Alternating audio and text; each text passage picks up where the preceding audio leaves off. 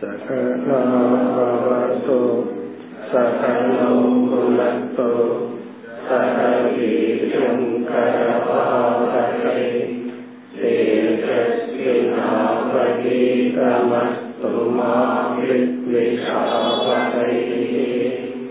ஓம் சாந்தி சாந்தி சாந்தி. 22வது அத்தியாயம், முதல் ஸ்லோகம். கிரியா யோகம் சமாசக்ஷ்வ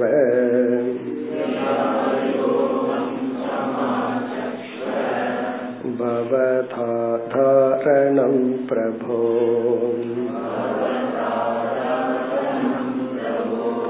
யஸ்மாத் த்வாம் யே யதார்ச்சந்தே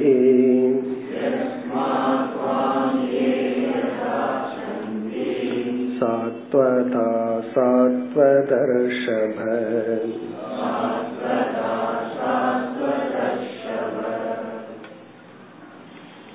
இந்த 22வது அத்தியாயத்தில் இறைவனை வழிபடுகின்ற முறை அல்லது பூஜை பேசப்படுகின்றது.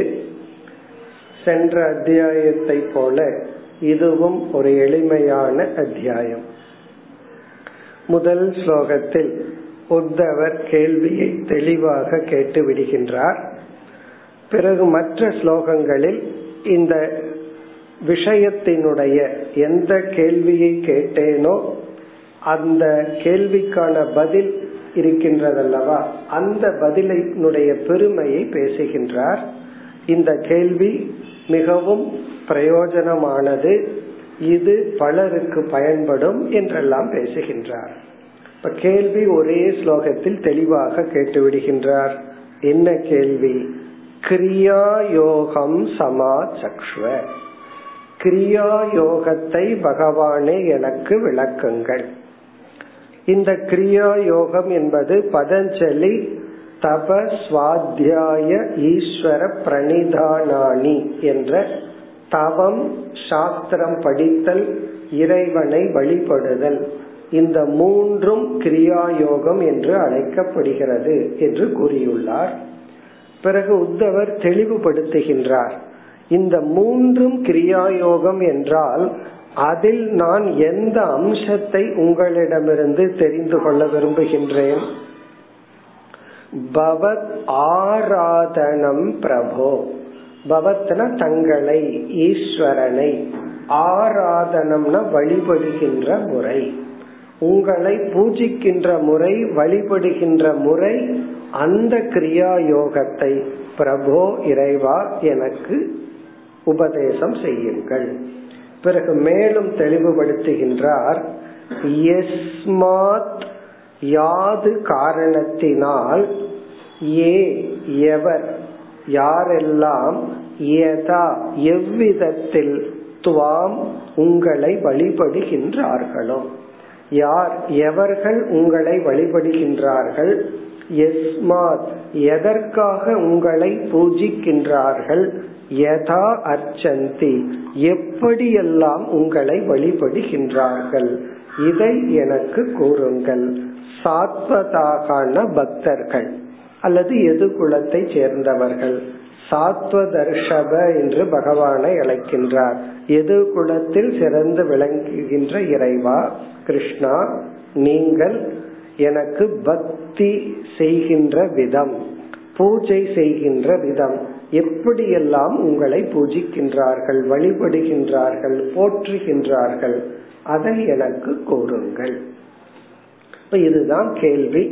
அதனால இந்த அத்தியாயத்துல பகவான் பதில் சொல்லும் பொழுது நான் சுருக்கமா சொல்றேன், இதற்கு விளக்கி கொண்டே சென்றால் இதற்கு முடிவில்லைன்னு சொல்லி ஒரு சாம்பிளா எப்படியெல்லாம் வழிபடலாம், எந்த பாவனையில வழிபடணும், எப்படி வழிபட வேண்டும் என்றெல்லாம் சுருக்கமாக கூறுகின்றார். ஆகவே நம்ம இந்த அத்தியாயத்தை நம்ம கர்மயோகத்தினுடைய ஒரு பகுதியாக எடுத்துக்கொள்ளலாம் அல்லது பக்தி யோகத்தினுடைய ஒரு பகுதியாக எடுத்துக்கொள்ளலாம் அல்லது ஒரு விதமான உபாசனை, ஒரு விதமான தியானம் வழிபாடு. அதாவது சில பேர் பூஜை பண்றதெல்லாம் பார்த்திருப்போம், ஒரு ரொட்டீன் வச்சுட்டு ஒரு டைம் எடுத்துட்டு ரெகுலரா பகவானுக்கு பூஜை செய்வார்கள். அந்த பூஜை தான் இந்த அத்தியாயத்தினுடைய டாபிக். அதாவது ஒர்க் இஸ் வர்ஷிப் என்று சொல்வார்கள். நாம செய்யற தொழிலே இறை வழிபாடு. அப்ப நம்ம ஆபீஸுக்கு போறது, நம்ம டெய்லி ரொட்டீன், காலையில எழுந்திருக்கிறதுல இருந்து இரவு தூங்கும் வரை என்னென்ன செய்யறமோ அதெல்லாம் வழிபாடுங்கிறது ஒரு கான்செப்ட். இனி ஒரு கான்செப்ட் ஜஸ்ட் வர்ஷிப், அதாவது இறைவனுக்குன்னு ஒரு டைம் எடுத்துட்டு இறைவனை நாம் வழிபடுதல். இப்ப இந்த அத்தியாயத்துல ஒர்க் இஸ் வர்ஷிப் கிடையாது, ஒர்க் அண்ட் வர்ஷிப். நம்ம வேலையும் செஞ்சுக்கிறோம், இறைவனை தனியே ஒரு டைம் எடுத்துட்டு பகவானை நாம் வழிபடுகின்றோம். சில பேர் தனிமையில உட்கார்ந்து அதற்கு ஒரு டைம் கொடுத்து ஜபம் பண்றதுக்கு முடியறதில்லை, அல்லது மைண்ட்ல ஏதோ ரீசன். அப்ப என்ன சந்தேகம் கேட்பார்கள் தெரியுமோ, பஸ்ல போகும்போது ஜபம் பண்ணலாமா, அல்லது சும்மா இருக்கும்போது பண்ணலாமா, அல்லது சமையல் பண்ணும் போது பண்ணலாமா, அல்லது யாருக்காவது வெயிட் பண்ணிட்டு இருக்கும் போது பண்ணலாமா. அப்படின்னா என்ன அர்த்தம்னா, பகவானுக்குன்னு கொடுக்கற டைம் வேற வழியே இல்லைன்னா கொடுப்போம். என்ன நல்லா என்கேஜ் பண்ணிக்க முடியறதா இருந்தா எதுக்கு பகவானுக்குன்னு டைம் கொடுக்கணும், வேற வழியே இல்லை. அப்ப என்ன பண்ணலாம், சரி அந்த டைம் பகவானுக்கு கொடுத்துருவோமே, அப்படி ஒரு ப்ரையாரிட்டி. அப்படி இல்லாம பகவானுக்குன்னு ஒரு டைம் கொடுத்து ஒரு முயற்சியை கொடுத்து அந்த நேரத்துல இறைவனை பூஜித்தல் வழிபடுதல். இப்ப இந்த அத்தியாயத்துல எப்படியெல்லாம் வழிபடலாம், வழிபடுகின்ற முறை, அப்படி வழிபடும் பொழுது இருக்க வேண்டிய பாவனை, எதற்காக வழிபடுதல், இதெல்லாம் பகவான் சுருக்கமாக கூற போகின்றார். இப்ப முதல் ஸ்லோகத்திலேயே கேள்வி தெளிவாகி விட்டது. இனி அடுத்த ஸ்லோகத்திலிருந்து 5வது ஸ்லோகம் வரை இந்த கேள்விக்கு நீங்க பதில் சொல்லி ஆகணும். இதனுடைய பதில் பலருக்கு பயன்படும் என்றெல்லாம் விளக்கம் கொடுக்கின்றார். இப்ப உத்தவரே தொடர்கின்றார், சுருக்கமா கேள்வியை கேட்டுட்டு பிறகு விளக்கம் கொடுக்கின்றார். அடுத்து உத்தவர் என்ன கூறுகின்றார், 2வது ஸ்லோகம். ஏதத் வதந்தி முனயக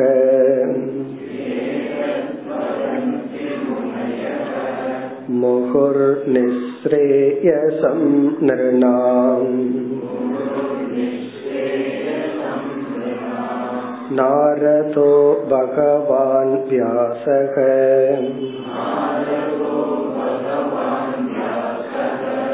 ஆச்சார்யோம் கிரசசுதக.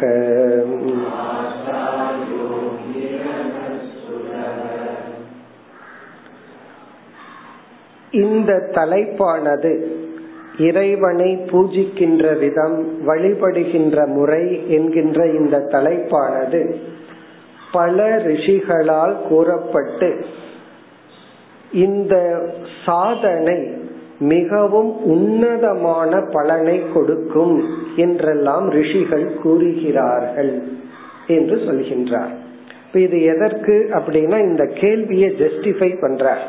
நான் ஏன் இந்த கேள்வியை கேட்டேன் என்றால், இந்த சாதனையிலிருந்து கிடைக்கிற பலன் மிக உன்னதமானது என்று இந்த ரிஷிகள் எல்லாம் கூறுகிறார்கள்.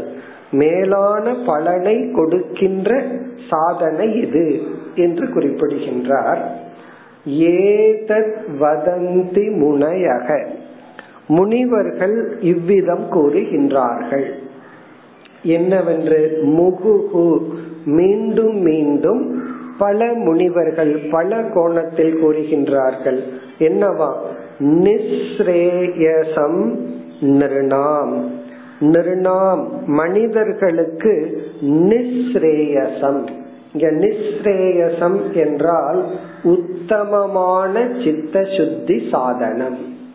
நம்ம சித்தத்தை தூய்மைப்படுத்த, நம்மை தெளிவுபடுத்த, அல்லது நம்மை பக்குவப்படுத்த, பாபங்களை நீக்க, மன தூய்மையை கொடுக்க மனிதர்களுக்கு ஒரு உத்தமமான சாதனம்.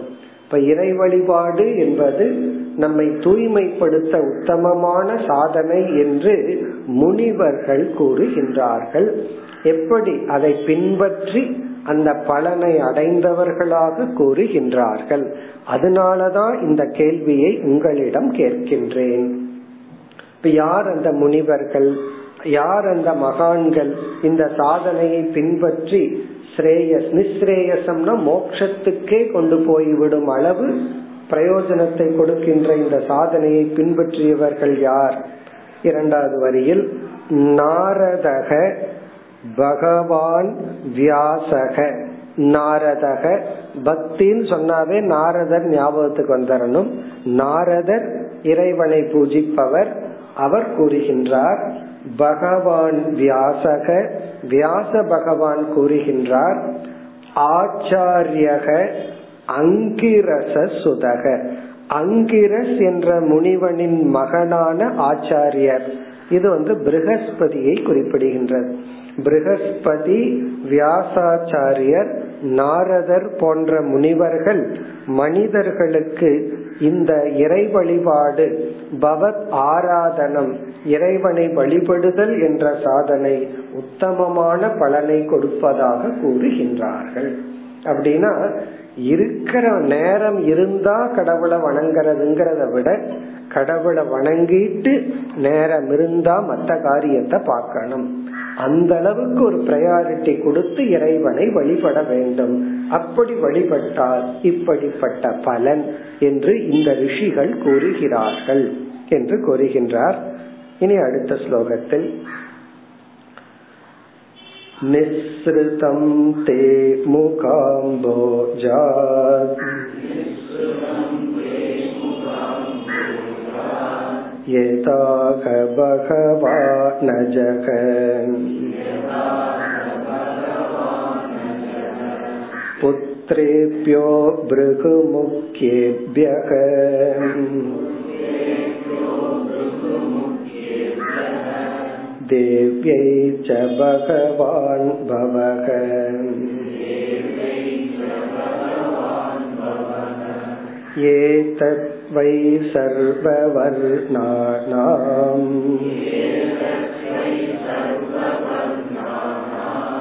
ஆஶ்ரமாநாம் ச சம்மதம் ஸ்ரேயசாமுத் தமம் மன்யே.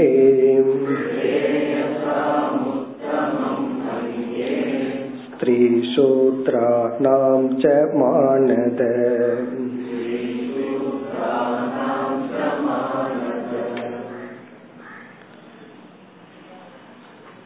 மூன்றாவது ஸ்லோகத்தில் இந்த அறிவானது எப்படி பூஜிக்க வேண்டும், யாரெல்லாம் பூஜிக்கின்றார்கள், பூஜிக்கும் பொழுது எப்படிப்பட்ட பாவனையில் இருக்க வேண்டும் என்ற இந்த அறிவானது உங்களால் கொடுக்கப்பட்டது.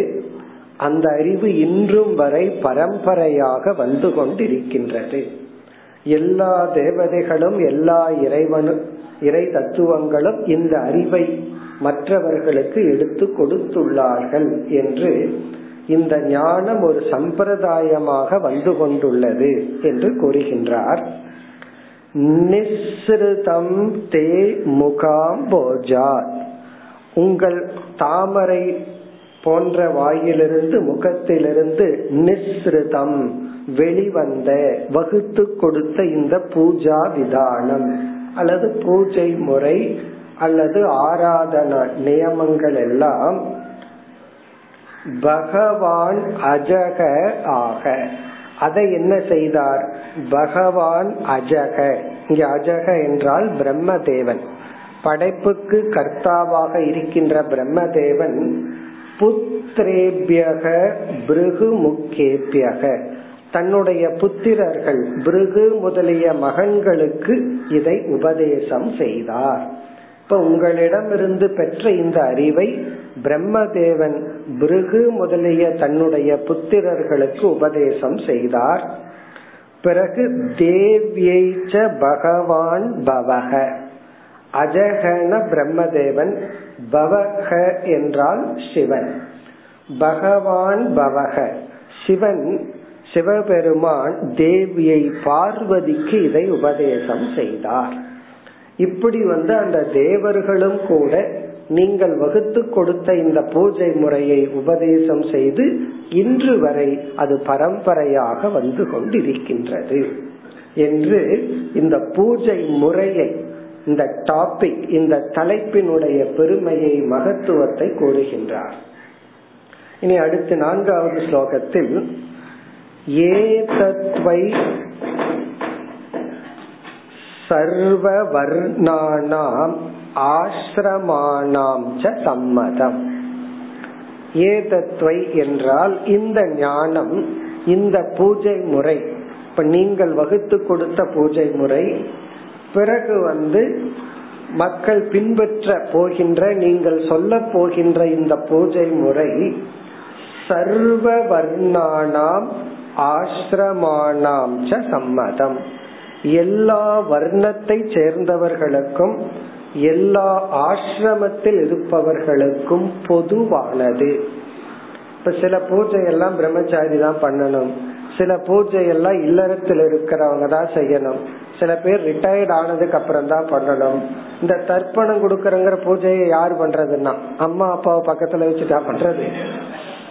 அப்படி சில பேர்த்துக்கு நான் தர்ப்பணம் பண்ணணும்னு ஆசையா இருக்குன்னா என்ன பண்ணணும்னா முதல்ல அவங்களை அனுப்பிச்சதுக்கு அப்புறம் தான் அதை பண்ண முடியும். அப்படி சில நியமங்கள் எல்லாம் இருக்கு, இதை இவங்கதான் பண்ண முடியும். இப்ப ராஜாதான் ராஜசூய யாகம் பண்ண முடியும், இவருக்கு ஒரு பிளாட்டும் சொந்தம் இல்லை, இவரு போய் ராஜசூய யாகம் பண்ண முடியுமா? இல்லைன்னா அப்போ ஒரு நிலத்துக்கு அதிபதியா இருந்து ரூல் பண்றவன் தான் இத பண்ணலாம் அப்படின்னு வர்ண ஆசிரம பேதம் எல்லாம் இருக்கு, எத்தனையோ யாகங்களுக்கும் எல்லாம் இருக்கு. ஆனா இந்த பூஜைக்கு அவைகள் எல்லாம் கிடையாது. இப்ப சொல்ல போற பூஜைக்கு அல்லது நீங்கள் உபதேசிக்க இருக்கின்ற பூஜைக்கு சம்மதம்னா எல்லாத்துக்கும் பொதுவானது. சர்வ வர்ணானாம் ஆஶ்ரமானாம் ச, பிராமண க்ஷத்ரியன்னு 4 வர்ணங்களுக்கும் பிரம்மச்சரிய கிரகஸ்தன் சொல்லி 4 ஆசிரமங்களுக்கும் பொதுவான முறைகளை நீங்கள் வகுத்து கொடுத்தீர்கள், அதை இப்பொழுது நீங்கள் உபதேசிக்க வேண்டும். பிறகு அவங்கெல்லாம் உத்தமம்னு சொல்றாங்க, நான் எப்படி கருதுகிறேன் அத சொல்றார். ஸ்ரேயசாம் உத்தமம் மன்யே, உத்தமர் சொல்ற நான் உத்தமம் ஸ்ரேயசம் நன்மை தருவதில் உத்தமமாக இதை கருதுகின்றேன், மேலாக நானும் இதை கருதுகின்றேன். ஸ்திரீ சூத்ராணாம் ச சம்மதம், அந்த சம்மதத்தை இங்க போட்டுக்கணும். இப்ப சில பூஜைகள் எல்லாம் ஆண்கள் தான் பண்ணலாம், சில பூஜைகள் எல்லாம் பெண்கள் தான் பண்ணலாம் நல்லா இருக்கு. ஆனா இந்த பூஜை முறை ஆண் பெண்கிற பேதம் கிடையாது, யாரு வேண்டுமானாலும் செய்யலாம். சூத்ராணாம் எந்த நிலையில் இருப்பவர்கள் வேண்டுமானாலும் செய்யலாம். அப்படிப்பட்ட அந்த பூஜை முறையை எனக்கு எடுத்து சொல்லுங்கள். மானத, மானத என்று பகவானை அழைக்கின்றார். மானதன்னு சொன்னா பக்தர்களை பெருமைப்படுத்துபவர் என்று பொருள். அதாவது பக்தர்களை ரெஸ்பெக்ட் பண்றவர் அர்த்தம். பகவான் யாருன்னா நம்ம தான் பகவானை மதிக்கணும், ஆனா பகவான் பக்தர்களை மேல் நிலைக்கு கொண்டு வருபவர். ஹே மானத கிருஷ்ண. அப்ப நம்ம பார்க்க போற இந்த விதிமுறைகள் எல்லாம் இருக்கே, அது எல்லோருக்கும் பொதுவானது. ஆண் பெண்கிற பேதம் இல்ல, ஆசிரம பேதம் இல்ல, ஜாதி பேதம் கிடையாது, வர்ண பேதம் கிடையாது. அப்படிப்பட்ட உத்தமமான சித்த சுத்தியை கொடுக்கின்ற, உங்களை வலுபடுகின்ற முறையை எனக்கு எடுத்து உபதேசம் செய்யுங்கள். 5வது ஸ்லோகம். ஏதத் கமலபத்ராக்ஷம் கர்மபந்த விமோச்சனம் பக்தாய சானுரக்தாய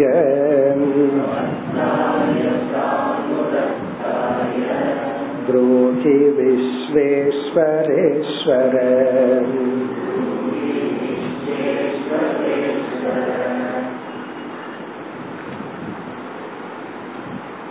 இறைவனை வழிபட வேண்டும் என்றால் பூஜை இது போன்ற சாதனைகளில் ஈடுபட வேண்டும் என்றால் அதில் முக்கியமாக நமக்கு இரண்டு பாவனை தேவை. அந்த பாவனை இருந்தால்தான் நம்ம பகவான வழிபட முடியும். பகவானை ஏற்றுக்கொள்வதுங்கிறது வேறு, பகவானை வழிபடுவதுங்கிறது வேறு. இப்ப எத்தனையோ ஆஸ்திகர்கள் இருக்கின்றார்கள். ஆஸ்திகர்கள்னா கடவுளை ஏற்றுக்கொள்பவர்கள். அதுல எவ்வளவு பேர் இறைவனை வழிபடுகிறார்கள் பார்த்தோம்னா மிக குறைவாகத்தான். இப்ப கடவுளை ஒத்துட்டா மட்டும் நம்ம பூஜை பண்ணிட முடியாது. அப்படி பூஜை பண்ணணும் என்றால் இரண்டு பாவனை முக்கியம். அத பகவான் சொல்ல போற இங்க உத்தவர் இந்த இரண்டு பாவனையும் எனக்கு இருக்குன்னு சொல்ற. ஒன்று பக்தி, இனி ஒன்று ஸ்ரத்தா. இந்த பக்தியும் ஸ்ரத்தையும் எனக்கு இருக்கின்றது. அப்படி பக்தியும் ஸ்ரத்தையும் இருக்கின்ற எனக்கு நீங்கள் இந்த வழிமுறைகளை உபதேசம் செய்யுங்கள் என்று கேட்கின்றார். ஏதத் கமலபத்ராக்ஷ, கமலபத்ராக்ஷ என்று பகவானை அழைக்கின்றார். கமலபத்ர அக்ஷ, தாமரையை போல் தாமரை இதழ் போன்ற கண்களை உடைய இறைவா. பிறகு கடைசி சொல் விஸ்வேஸ்வரேஸ்வர, விஸ்வ ஈஸ்வர ஈஸ்வர, விஸ்வத்துக்கு தலைவனாக இருப்பவர்களுக்கு தலைவனாக இருப்பவரே. அப்படின்னா எல்லா தேவதைகளுக்கும் அதிபதியாக இருக்கின்ற இறைவா. இரண்டாவது வரியில் பக்தஸ்ய பக்தாய அனுரக்தாய ப்ரூஹி. பக்தாய பக்தி உடைய எனக்கு, அனுரக்தகனா அந்த பக்தி எக்ஸ்ட்ரீம் லெவல்ல போய் அது டோட்டல் ஃபெய்தா முழுமையான ஸ்ரத்தையுடன் கூடியுள்ள எனக்கு, மஹ்யம் அர்த்தம் பக்தாய பக்தி உடைய ஸ்ரத்தையுடைய மேலான அன்பை உங்களிடத்தில் வைத்துள்ள எனக்கு, புரூஹி எனக்கு இதை உபதேசம் செய்யுங்கள். எதை உபதேசம் செய்ய வேண்டும்? எப்படி உங்களை வழிபடுதல், எதற்காக வழிபட வேண்டும் அப்படின்னா அந்த பூஜையினுடைய பலன் என்ன, பிறகு யாரெல்லாம் உங்களை வழிபடுகின்றார்கள், குறிப்பா யதா அர்ச்சந்தி எப்படியெல்லாம் உங்களை வழிபடுதல், உங்களை வழிபடுகின்ற முறை என்ன, சும்மா நினைச்சபடி வழிபடலாமா இல்ல இப்படித்தான் வழிபடணும்னு ஒரு நியமம் இருக்கா, இதை எனக்கு கூறுங்கள். பக்தியும் ஸ்ரத்தையும் கூடிய எனக்கு கூறுங்கள். பின்னாடி பகவான் சொல்ல போற நீ இந்த செயல்ல பக்தி ஸ்ரத்தையோட செஞ்சாதான் பலன்னு சொல்ல போறார். அத முதல்லயே உத்தவர் இதெல்லாம் இருக்கிற எனக்கு கூறுங்கள். பிறகு முதல் வரியில் இரண்டாவது சொல் கர்ம பந்த விமோசனம். இந்த பூஜை இருக்கே அது கர்ம பந்தத்திலிருந்து நம்மை விடுவிக்கும். விமோசனம்னா ரிலீவ் பண்ணும். கர்ம பந்தத்திலிருந்து நம்மை நீக்கக்கூடிய அந்த இறை வழிபாட்டு முறையை எனக்கு கூறுங்கள். பல பேர்த்துக்கு கடவுள் தான் எல்லா இடத்துலயும் இருக்காரு. அவரு தேங்காய் கேக்குறாரா, பழம் கேக்குறாரா, அபிஷேகம் கேக்குறாரா, இப்படி எல்லாம் சொல்லி ஆனா இறைவனை ஏற்றுக்கொள்வார்கள். பலருக்கு அந்த பூஜையில ஈடுபாடு இருக்காது. ஈடுபாடு இல்லாட்டி பரவாயில்ல, சில பேர் எகெயின்ஸ்டா இருப்பார்கள். அந்த பூஜைக்கு எதிராகவே சில பேருக்கு மைண்ட் வேலை செய்யும். ஆனா அவர்கள் இறைவனை வழிபடுவார்கள், இறைவனை ஏற்றுக்கொள்வார்கள். நான் அப்படி அல்ல, அந்த உங்களிடத்தில் மிகுந்த அன்பும் பக்தியும் ஸ்ரத்தையும் கொண்டுள்ளேன். இந்த வழிபாடு பந்தத்திலிருந்து நம்மை விடுவிக்கும். அப்படிப்பட்ட பலனை உடைய பூஜை விதை விதானம், பூஜை செய்யும் முறைகளை எனக்கு கோருங்கள். இப்ப முதல் 5 ஸ்லோகத்துல கேள்வி ஈஸ்வர பிரணிதானம், இறை வழிபாடு. இதுல நமக்கு சில பேசிக்கா சில சந்தேகங்கள் எல்லாம் இருக்கு. பண்ணலாமா வேண்டாமா, அபிஷேகம்னு சொல்லி பாலை ஊத்திட்டு இருக்கிறமே, ஏழைக்கு கொடுக்கலாமே, இப்படி எல்லாம் பல சந்தேகங்கள் எல்லாம் இருக்கு. அதெல்லாம் நம்ம பார்க்க போகின்றோம் இந்த அத்தியாயத்துல. அதற்கு ஒரு தெளிவை பகவான் நமக்கு உத்தவர் மூலமா கொடுக்கப்பட. அதாவது இந்த வழிபாட்டினுடைய தாற்பயம் என்ன, ஏன் வழிபட வேண்டும், எப்படி வழிபட வேண்டும். சில பேர்த்துக்கு பயம், தப்பா பண்ணிட்டா என்ன, தப்பான பூவை கொண்டு போய் வச்சுட்டா என்ன, ஏன்னா சில பூவை போடலான்னு சொல்லியிருக்கு, போடக்கூடாதுன்னு சொல்லியிருக்கு, நம்ம பாட்டுக்கு தப்பு பண்ணிட்டா பாவம் வந்துடுமா, இது போன்ற சில குழப்பங்கள் எல்லாம் இருக்கு. அதெல்லாம் நம்ம இந்த அத்தியாயத்துல தெளிவாக பார்க்க போகின்றோம். இனி அடுத்த ஸ்லோகத்தில் ஆரம்பித்து இந்த அத்தியாயம் முடியும் வரை பகவானுடைய பதில். 6வது ஸ்லோகம். நஷ்யந்தோ நந்த பாரஸ்ய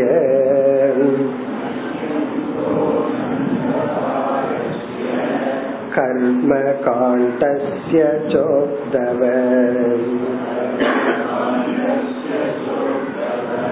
சம்க்ஷிப்தம் வர்ணயிஷ்யாமி.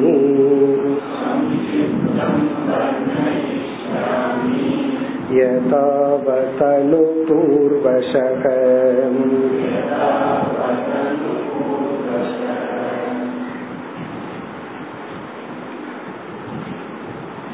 ஸ்லோகத்தில் பகவான் கூறுகின்றார், நீ கேட்ட விஷயம் வேதத்தினுடைய கர்ம காண்டத்தில் இருக்கின்ற விஷயம், வேதத்தினுடைய கர்ம காண்டத்தில் பேசப்பட்டுள்ள விஷயம். இந்த கர்ம காண்டம், பக்தி இதெல்லாம் ஒரே பகுதி தான்.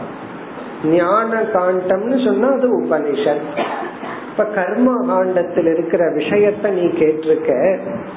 இந்த கர்ம காண்டம் இருக்கே, அது எல்லையற்றது, அது எல்லையற்றதா இருக்கு.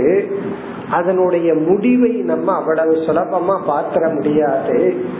அதை நான் முழுமையாக விளக்கி விடவும் முடியாது. அதனால நான் என்ன செய்கின்றேன், நீ கேட்ட கேள்விக்கு மிக சுருக்கமாக பதில் சொல்கின்றேன், ரொம்ப சாராம்சமா பதில் சொல்றேன் அப்படின்னு சொல்ற. அப்படின்னு சொல்லிட்டே கொஞ்சம் விளக்கமா 55வது ஸ்லோகம் வரைக்கும் போற. நாம அதுல கொஞ்சம் சுருக்கமா பார்க்க போறோம். காரணம் என்ன அப்படின்னு சொன்னா, அது பகவானே சொல்லுவார். அதாவது இந்த கர்ம காண்டத்துக்கு முடிவே இல்லை. எப்படி எல்லாம் பகவான பூஜை பண்ணலாம் அப்படிங்கிற விதத்திலையும் எண்ணிக்கைக்கு அற்ற விதங்கள் இருக்கின்றது. அதை நம்ம பேசி முடித்து விட முடியாது. அதனால நான் என்ன செய்யற, சுருக்கமா சிஸ்டமேட்டிக்கா தெளிவா ஒரு ஆர்டரா நான் உனக்கு சொல்ல போகின்றேன். அதுதான் இந்த ஸ்லோகத்துல பகவான் சொல்ற. நஹி அந்தக, அந்தகன முடிவு இல்லை, அந்தகன முடிவு, நஹி அந்தகன இதற்கு முடிவே இல்லை. ஒரு எண்ட்லெஸ்ன்னு சொல்லுவோம் இல்லையா, இதற்கு ஒரு முடிவில்லை. எதற்குனா அனந்த பாரஸ்ய கர்ம காண்டஸ்ய உத்தவ. ஹே உத்தவ, அனந்த பாரம்னா கரை காண முடியாத, அந்த பாரம்னா கரை காணக்கூடிய, அனந்த பாரம்னா கரை காண முடியாத கர்ம காண்டஸ்ய, இந்த கர்ம காண்டத்தை பற்றிய விஷயத்தில் நாம் கரை காண முடியாது. கரை காண முடியாதுன்னு என்ன அர்த்தம், ஒரு சிறிய ஆறு இருக்கு, ஒரு கரையில நின்றுட்டு இருக்கிறோம், தூரமா பார்த்தா அடுத்த கரை தெரியும். கடல்ல போய் நம்ம நின்னோம் அப்படின்னா அடுத்த கரை தெரியுமான்னா, இங்க நின்னம்னா ஸ்ரீலங்காவுடைய கடற்கரையை பாத்திர முடியுமான்னா அது முடியாது.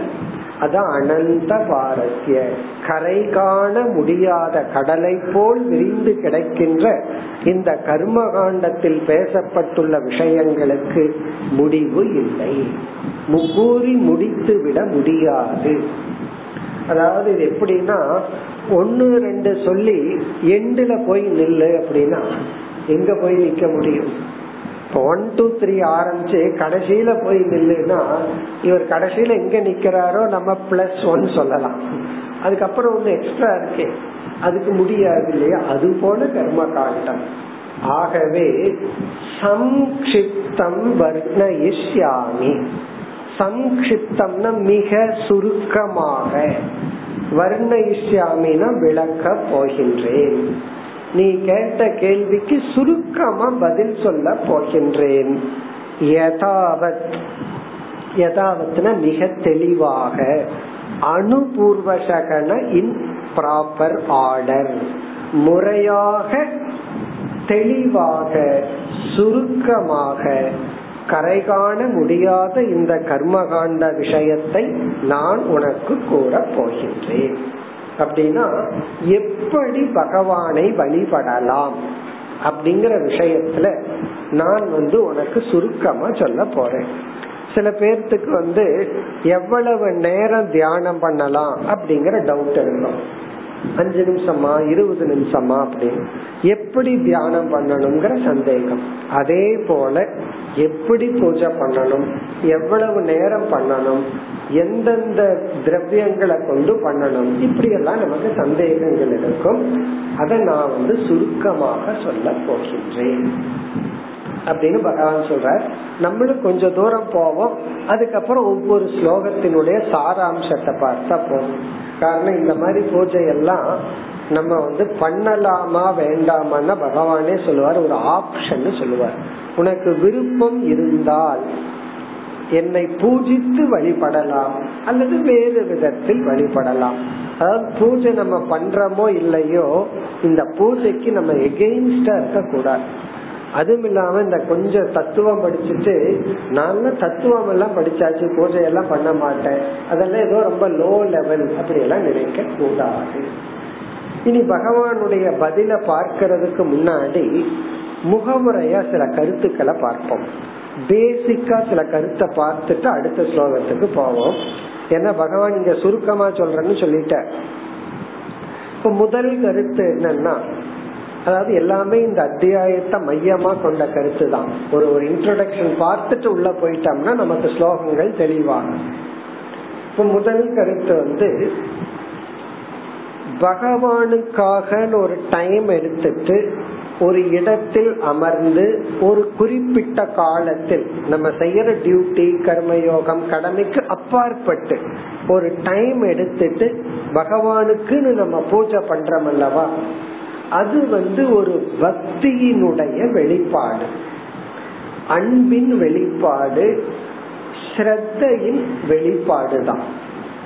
அது இருந்தா தான் நம்மால அப்படி பண்ண முடியும்.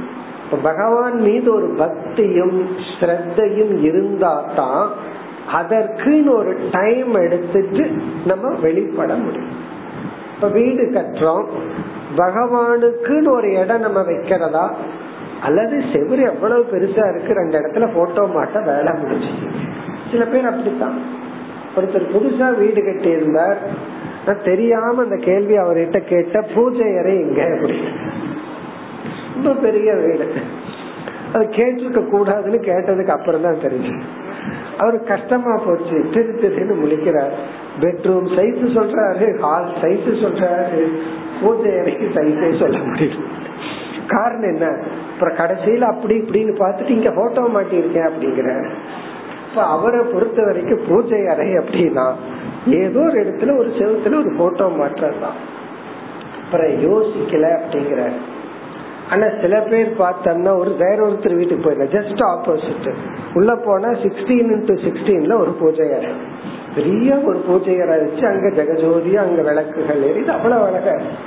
அப்படி இருந்ததுன்னா வீட்டுக்குள்ள போனா வீட்டுக்குள்ள போன மாதிரி இருக்க, கோயிலுக்குள்ள போன மாதிரி அப்படி வச்சிருக்கா. அப்படி பகவானுக்குன்னு ஒரு இடம், அவருக்குன்னு ஒரு காலம், ஒரு முறையை யாருகிட்டையாவது பயின்று கொண்டு நம்ம பகவானை பூஜை செய்கின்ற விதம் அல்லது பூஜை செய்தல் அப்படிங்கிறது பக்தியின் வெளிப்பாடு. பக்தி ஸ்ரத்தை இருந்தா தான் அதை நம்ம செய்ய முடியும். ஆனால் இங்க பகவான் என்ன சொல்றாருன்னா, பக்தியினு இருந்தா அதனுடைய ரிசல்ட்டா வர்றதுதான் பூஜை. பக்தி உள்ள இருந்தா, அன்பு இருந்தா அதனுடைய பலன் பூஜை. இப்ப ஒருத்தருக்கு கொஞ்சம் பக்தி இருக்கு, பக்தி கொஞ்சம் குறைவா இருக்கு, ஆனா இவர் பக்திய வளர்த்திக்கணும்னு ஆசைப்படுற, இவருக்கே தெரியுது நமக்கு அவ்வளவு நம்பிக்கை பகவான் மீது வர்றதில்ல, கொஞ்சம் தான் பகவான நம்புறோம், மீதிய கரன்சிய தான் நம்புறோம், பகவான் மீது அவ்வளவு நம்பிக்கை வரமாட்டேங்குது. அப்ப அந்த பக்தியை எப்படி வளர்த்தி கொள்ளுதல்? பகவானுடைய பதில், பக்தி இருந்தா அது என்னவா எக்ஸ்பிரஸ் ஆகுமோ அந்த வெளிப்பாட்டை ஒரு அபியாசமாக நீ செய்தால் பக்தி உனக்கு வளரும். அப்ப அந்த பூஜைங்கிறது பக்தி இருந்தா செய்யறது பூஜை. பக்தி கொஞ்சம் குறைவா இருக்கு, நான் பூஜை பண்ணிட்டே இருந்தா என்ன ஆகும்னா பக்தி வளரும். அப்ப இந்த பூஜை என்ன பண்ணுது அப்படின்னா, பூஜையினுடைய ஒரு பலன் நமக்கு பக்தியை வளர்க்கின்றது. அப்படி பக்தி வளருதுன்னு சொன்னா இருந்தா தான் வளரும், பக்தியே இல்லை அப்படின்னா அது வளராது, பூஜையே பண்ண முடியாது. அதனால நம்ம என்ன சொல்றோம், இப்ப பகவான் சொல்ல போற பூஜை முறைகள் ஒரு டைம் எடுத்துட்டு ஒரு இடத்தில் அமர்ந்து ஒரு பூஜையை நாம் பின்பற்ற, எப்படி பூஜை பண்ணணும் ஆட்டிடியூட் எல்லாம் பகவான் சொல்ல போறார். அந்த பூஜை என்று நம்ம பார்க்க போற டாபிக் இருக்கே, இதை நாம் செய்தால் நம்முடைய பக்தி வளரும். இப்ப பூஜையினுடைய ஃபர்ஸ்ட் பெனிஃபிட் என்ன, நம்ம பார்க்க போற விசாரம் பண்ண போற இந்த அத்தியாயத்துல என்ன பலன் என்றால் நமக்கு கொஞ்சம் கொஞ்சமா பக்தி வளரும். அத தயானந்த சாமிஜி வேற இடத்துல சொல்லுவாங்க, ஒருத்தர் மேல உனக்கு வெறுப்பு இருந்தால் அந்த வெறுப்பை நீ நீக்கிறதுக்கு என்ன பண்ணணும்? யாரு மேலா? சாமிஜி ஜோக்கா மாமியாரே சொல்லிடுவாரு என்ன பண்ணணும் அப்படின்னு சொன்னா, டெய்லி அவங்களுக்கு ஒரு ரோஜா பூவை கொண்டு போய் கொடு. யாருக்கு நம்ம பூவை கொடுக்க விரும்புவோம் அல்லது ஏதாவது ஒரு அன்பளிப்பை கொடுக்க விரும்புவோம், யார் மீது அன்பு இருக்கோ அவங்களுக்கு தான் கொடுக்க விரும்புவோம். உனக்கு யார் மீது அன்பு இல்லையோ அவங்களுக்கே கஷ்டப்பட்டு கொடுத்துட்டு இருந்தேன்னு வச்சுக்கோமே, பிறகு அப்படியே அந்த வெறுப்பு போய் அன்பு வளரும். ஏன்னா அவங்களும் என்ன பண்ண செய்வார்கள், உன்னுடைய வெறுப்பை துடைக்க உதவி செய்வார்கள். பரவாயில்லையே மருமக டெய்லி எனக்கு பூ கட்டி கொடுக்குறாங்களே அப்படின்னு சொல்லி அப்படியே மருமக பண்றதெல்லாம் மாமியாருக்கு பிடிக்காது, மாமியார் பண்றது மருமகளுக்கு பிடிக்காது. இருந்தாலும் இந்த மாதிரி ஏதாவது ஒரு கிஃப்ட் எக்ஸ்சேஞ்ச் இருந்ததுன்னா பரவாயில்ல பண்ணிட்டு போராட்டு விட்டுருவா, பரவாயில்லையே மாமியார் அங்கீகரிக்கிறாங்கன்னு அப்படியே அன்பு டெவலப் ஆகும். அப்ப என்ன ஆகும்னா, அன்பு இருந்தா என்ன பண்ணுவோமோ அது அன்பு இல்லாம செய்தாலும் கூட அந்த ஆக்ட், அந்த செயலே என்ன பண்ணுமா அந்த அன்பை கொடுக்க ஆரம்பித்து விடும். அதனால என்னன்னா, யார் மீதாவது உங்களுக்கு கோபம் இருந்தா என்ன பண்ணணும்னா, அந்த நேரத்துல கோபம் வந்துட்டா அன்பு இருந்தா என்ன பண்ணுவோமோ அதை பண்ணிடணுமா. ஆனா கோபம் இருந்தா இருக்கிறத குடிக்க வச்சுப்போம், அன்பா செல்போன யாருக்காவது பிரசன்ட் பண்ணிருப்போம், கணவனுக்கோ மனைவிக்கோ அல்லது குழந்தைகளுக்கோ. கோபம் தான் பிடிங்க வச்சுக்கிறேன், என்ன ஆகும்னா கோபம் டபுள் ஆகும். இங்க பகவான் என்ன சொல்றாரு, அன்பு இருந்தா செல்போன் கவர் வாங்கி கொடு, எக்ஸ்ட்ரா ஏதாவது வாங்கி கொடு, கோபம் இருந்தா எக்ஸ்ட்ரா கிஃப்ட் கொடு, கோபம் போகும். அதுதான் பூஜை. அப்ப பூஜைய நம்ம எப்படி பார்க்கணும்னா நெகட்டிவா பார்க்க கூடாது. அப்படி ஒரு ஒரு ரெகுலர் ரொட்டீன் அந்த பூஜை நாம் செய்தல் பக்தியை நமக்குள் வளர்க்கின்றது. அப்படியே கொஞ்சம் கொஞ்சமா பக்திய நமக்கு வளர்க்கும். இதுதான் முக்கிய பலன். பக்தி இருந்தா இறைவனுக்குன்னு ஒரு இடம், ஒரு காலம், ஒரு எஃபர்ட், ஒரு ஒரு லேபர் நம்ம கொடுப்போம், பகவானுக்காக ஒரு உழைப்ப கொடுப்போம், பூஜை பண்ணுவோம். பக்தி குறைவாக இருந்தாலும் அதை அந்த பூஜையில் நாம் ஈடுபட்டால் அது பக்தியை வளர்க்க வாய்ப்பு இருக்கின்றது. இப்ப இரண்டாவது பலன், இந்த பூஜை நமக்கு ஏகாகிரதா, மன ஒருமுகப்பாட்டை கொடுக்கும். இது ஒரு விதமான உபாசனம். நம்ம பார்க்க போற இந்த பூஜை ஒரு உபாசனமாக வேலை செய்யும், a form of meditation, ஒரு விதமான தியானம். நம்ம இம்ப்ரூவ் ஆயிட்டே போவோம். ஃபர்ஸ்ட் ஸ்தூலமா பண்ணிட்டு இருப்போம், அதுக்கப்புறம் ஒரு அந்த பூஜை நேரத்துல வீட்டுல ஒரே கலகல கலகலான்னு இருக்கும். டைம் ஆஃப் ஆக என்ன ஆகும், அந்த பூஜைய மானசீகமா பண்ண ஆரம்பிப்போம், வாச்சிகமா பண்ண ஆரம்பிப்போம், மானசீகமா பண்ண ஆரம்பிப்போம். டயர்டா இருந்துச்சுன்னா அந்த மந்திரங்களை மனசுக்குள்ள சொல்ல ஆரம்பிச்சிடும். ரொம்ப நாள் வாயில சத்தம் போட்டு சொல்லிட்டு இருப்போம். நம்ம பூஜை பண்றது வீட்டுல இருக்கிற எல்லாத்துக்கும் தெரியும், அவர் பூஜைய ஆரம்பிச்சுட்டாருன்னு சொல்லி. பிறகு என்ன ஆகும்னா கொஞ்ச நாள்ல அமைதியா செய்ய ஆரம்பிப்போம். அப்ப இந்த பூஜை ஏகாகிரதா, மனதை ஒருமுகப்படுத்தும், மனதை உறுதிப்படுத்தும் ஒரு விதமான தியானம். பிறகு இப்ப நம்ம பகவான் சொல்ல போற, நாம் பார்க்க போகின்ற பூஜையினுடைய அடுத்த பலன் என்னவென்றால், லைஃப்ல நமக்கு ஒரு ரொட்டீன், ஒரு ஆர்டரை இந்த பூஜை செட் பண்ணி கொடுக்கும், ஒரு ரொட்டீனை செட் பண்ணி கொடுக்கும், ஒரு ஆர்டர், ஒரு டிசிப்ளின். நம்ம டெய்லி ஒரு 10 நிமிஷம் பூஜை பண்ணிட்டு தான் ஆபீஸுக்கு போறதுன்னு ஒரு நியமத்தை வச்சுட்டோம் அப்படின்னா நம்ம எரியாமல் நமக்கு ஒரு ரொட்டீன் செட் ஆகும், ஒரு ஆர்டரா, ஒரு ஒழுக்கம். காரணம் என்னன்னா அந்த பூஜைக்காகவே மற்றதையெல்லாம் செட் பண்ணிக்கும், ரெகுலரைஸ் பண்ணுவோம். ஓ, இன்னைக்கு பூஜை பண்ணணும், குளிக்கணும், நம்ம உடலை தூய்மைப்படுத்தணும். இந்த பூஜை இல்லை அப்படின்னா சென்ட் அடிச்சுட்டு ஆபீஸுக்கு போயிட்டா போகுதுன்னு தோணுது. எல்லாம் சென்ட் வாசனையை தானே பாக்குறாங்க, அதுக்குள்ள இருக்கிறது யாருக்கு தெரிய போகுது அப்படின்ட்டு போயிடும். காரணம் என்ன, வெளியில என்ன ஸ்மெல், உள் ஸ்மெல் என்ன, அது யாருக்கு, நமக்கு மட்டும்தானே தெரியும் அப்படின்னு நம்ம நினைச்சுக்கோங்க. சப்போஸ் நம்ம பூஜை பண்றோம், இதெல்லாம் பகவான் சொல்ல போற, அதாவது எப்படி எதெல்லாம் சொல்ல போறாருன்னா பல் துவக்கிறது முதல் கொண்டு சொல்ல போற. நீ பல் துவக்கி குளிச்சு ஸ்நானம் செஞ்சு எப்படி ஸ்நானம் பண்ணணும் அதெல்லாம் சொல்ல போற.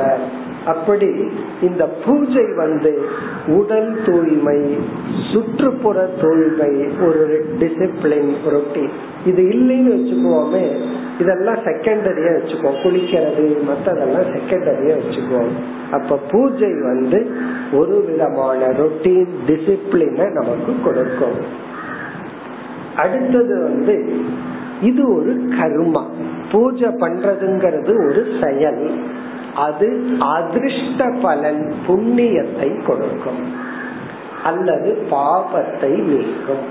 என்ன, பூஜைங்கிறது ஒரு கர்மா, ஒரு ஆக்டிவிட்டி, ஒரு செயல். அந்த பூஜைங்கிற செயல் 2 நிமிடமா இருக்கலாம், அல்லது 5 செகண்டா இருக்கலாம், அல்லது அரை மணி நேரமா இருக்கலாம், அதுவும் ஒரு செயல். அட்லீஸ்ட் மினிமம் பகவானுக்கு முன்னாடி தீபம் ஏற்றி வைக்கிறது, ஜஸ்ட் ஒரு லைட், பகவானுக்கு ஒரு தீபம் ஏற்றி வைக்கிறது, அதுவே ஒரு பூஜை தான்.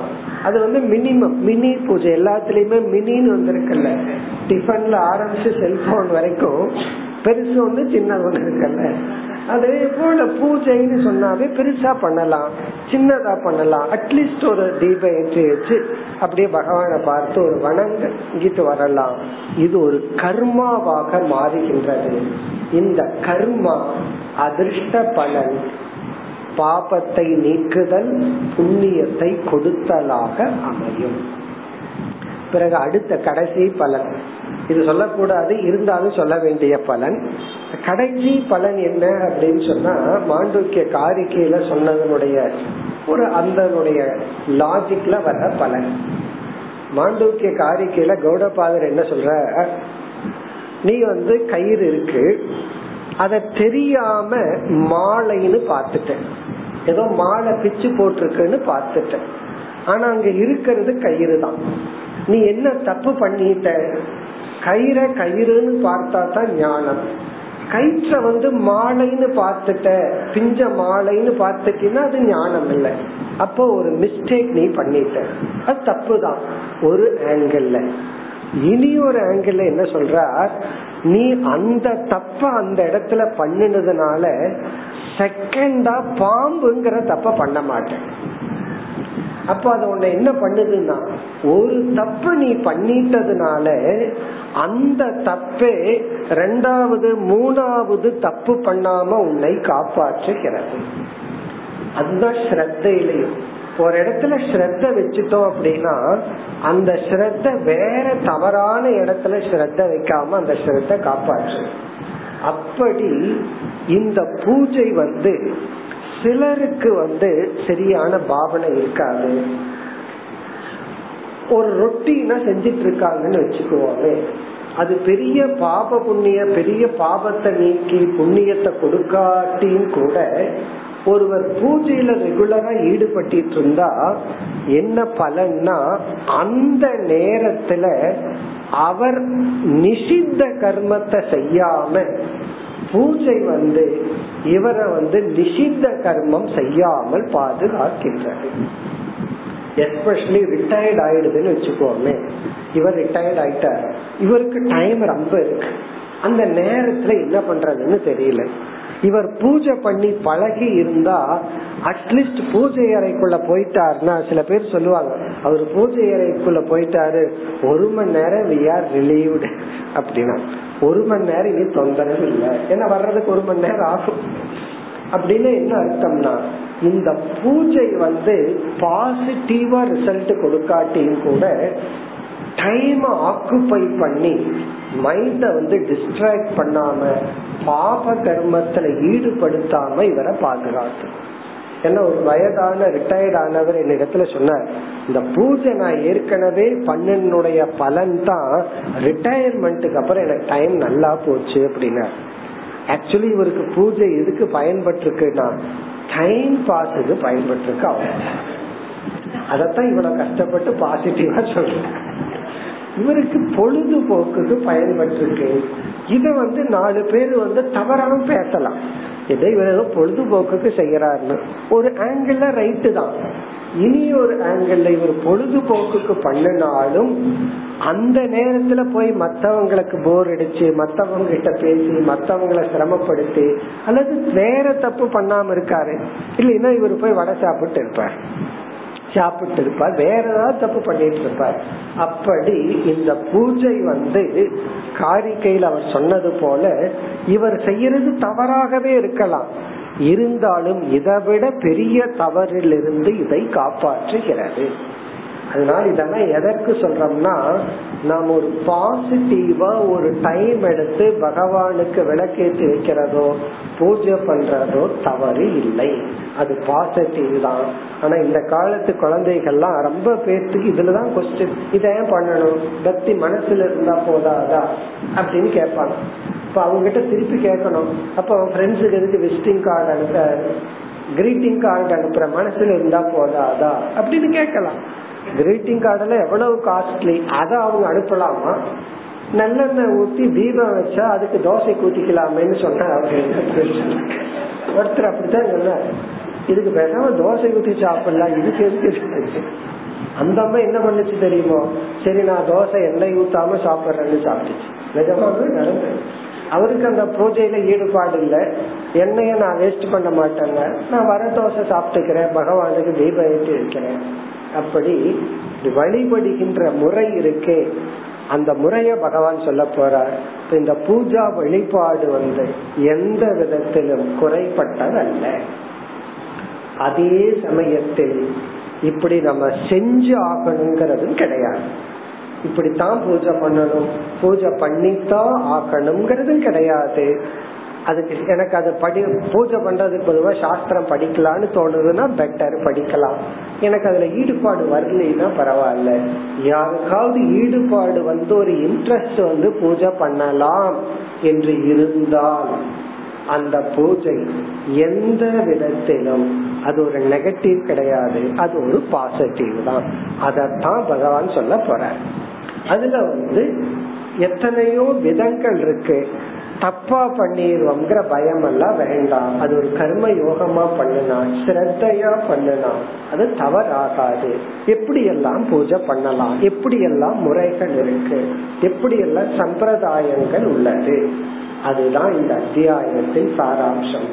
அதனால யாராவது ஏற்கனவே பூஜை பண்ணிட்டு இருந்தா ஒரு வேலிடேஷனோட பண்ணலாம், பண்ணணும்னு ஆசை இருந்தா பண்ணலாம். அதுல எனக்கு ஈடுபாடு வரவில்லை என்றால் வேண்டாம். அட்லீஸ்ட் ஒரு தீபம் ஏற்றி வைக்கிற மாதிரி வீடுன்னு சொன்னா அதுல ஒரு லட்சுமிகரம் சொல்றாங்க. அப்படி நம்ம வீட்டை வச்சிருக்கணும். அது மினிமம் குவாலிபிகேஷன். இனி அடுத்த ஸ்லோகத்திலிருந்து பகவான் ஆரம்பிக்கின்றார் பூஜா விதானம், பூஜை முறையை ஆரம்பிக்கின்றார். 7வது ஸ்லோகம். வைதிக தாந்திரிகோ மிஸ்ரக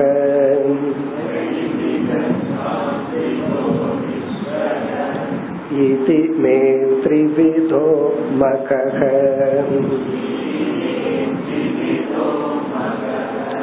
த்ரயாணாம் ஈப்சிதே நைவ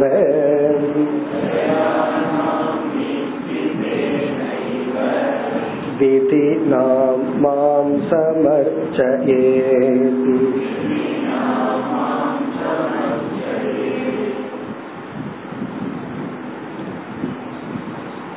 பூஜை முறையை பற்றி பகவான் ஆரம்பிக்கின்றார். இங்கு வந்து முதலில் எனக்கு செய்யப்படுகின்ற பூஜை 3 விதமாக பிரிக்கப்படுகிறது அப்படின்னு ஆரம்பிக்கின்றார். அதுல ஃபர்ஸ்ட் டைப் வந்து வைதிக பூஜை. முதல் டைப் வந்து வைதிக. இரண்டாவது தாந்திரிக. இரண்டாவது.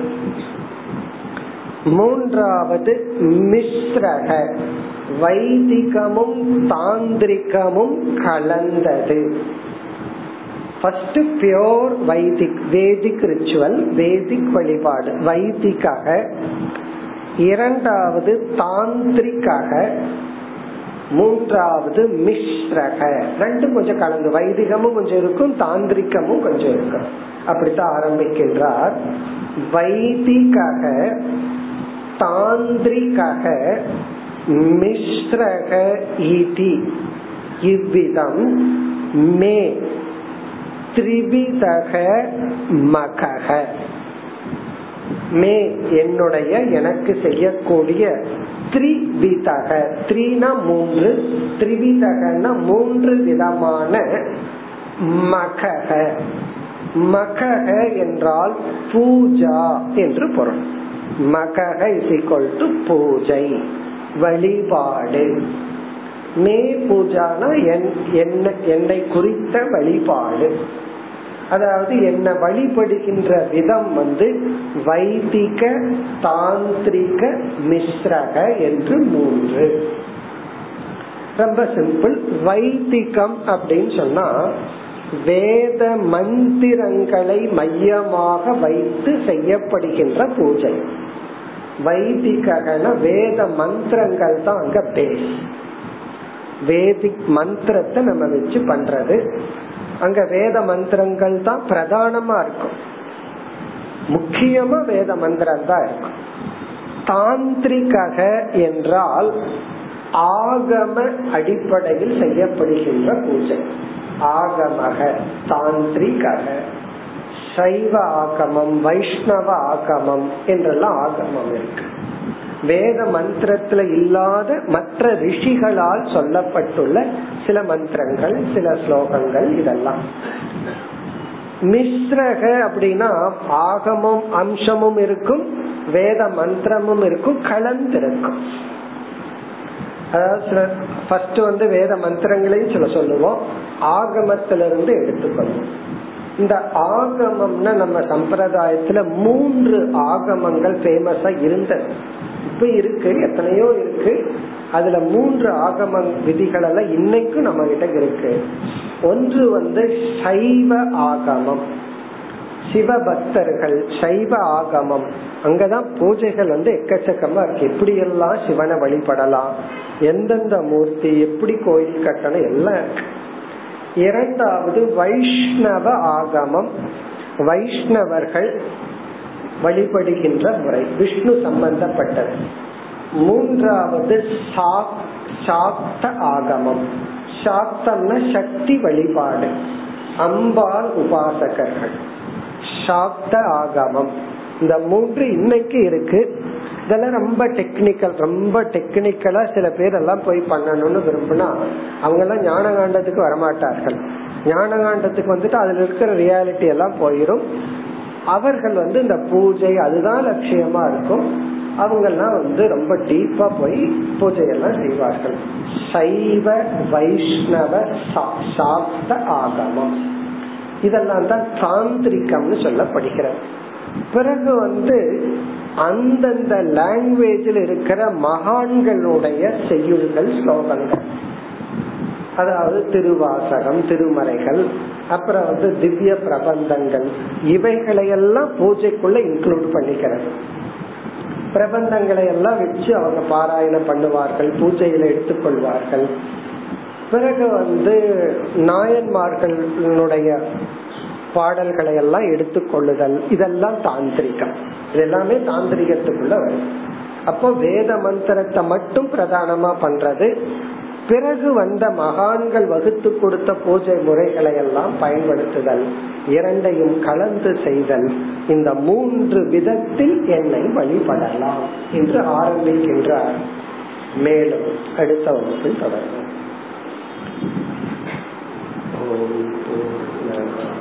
பூர்ணமிதம் பூர்ணாத் பூர்ணமுதச்யதே பூர்ணஸ்ய பூர்ணமாதாய பூர்ணமேவாவசிஷ்யதே. ஓம் சாந்தி.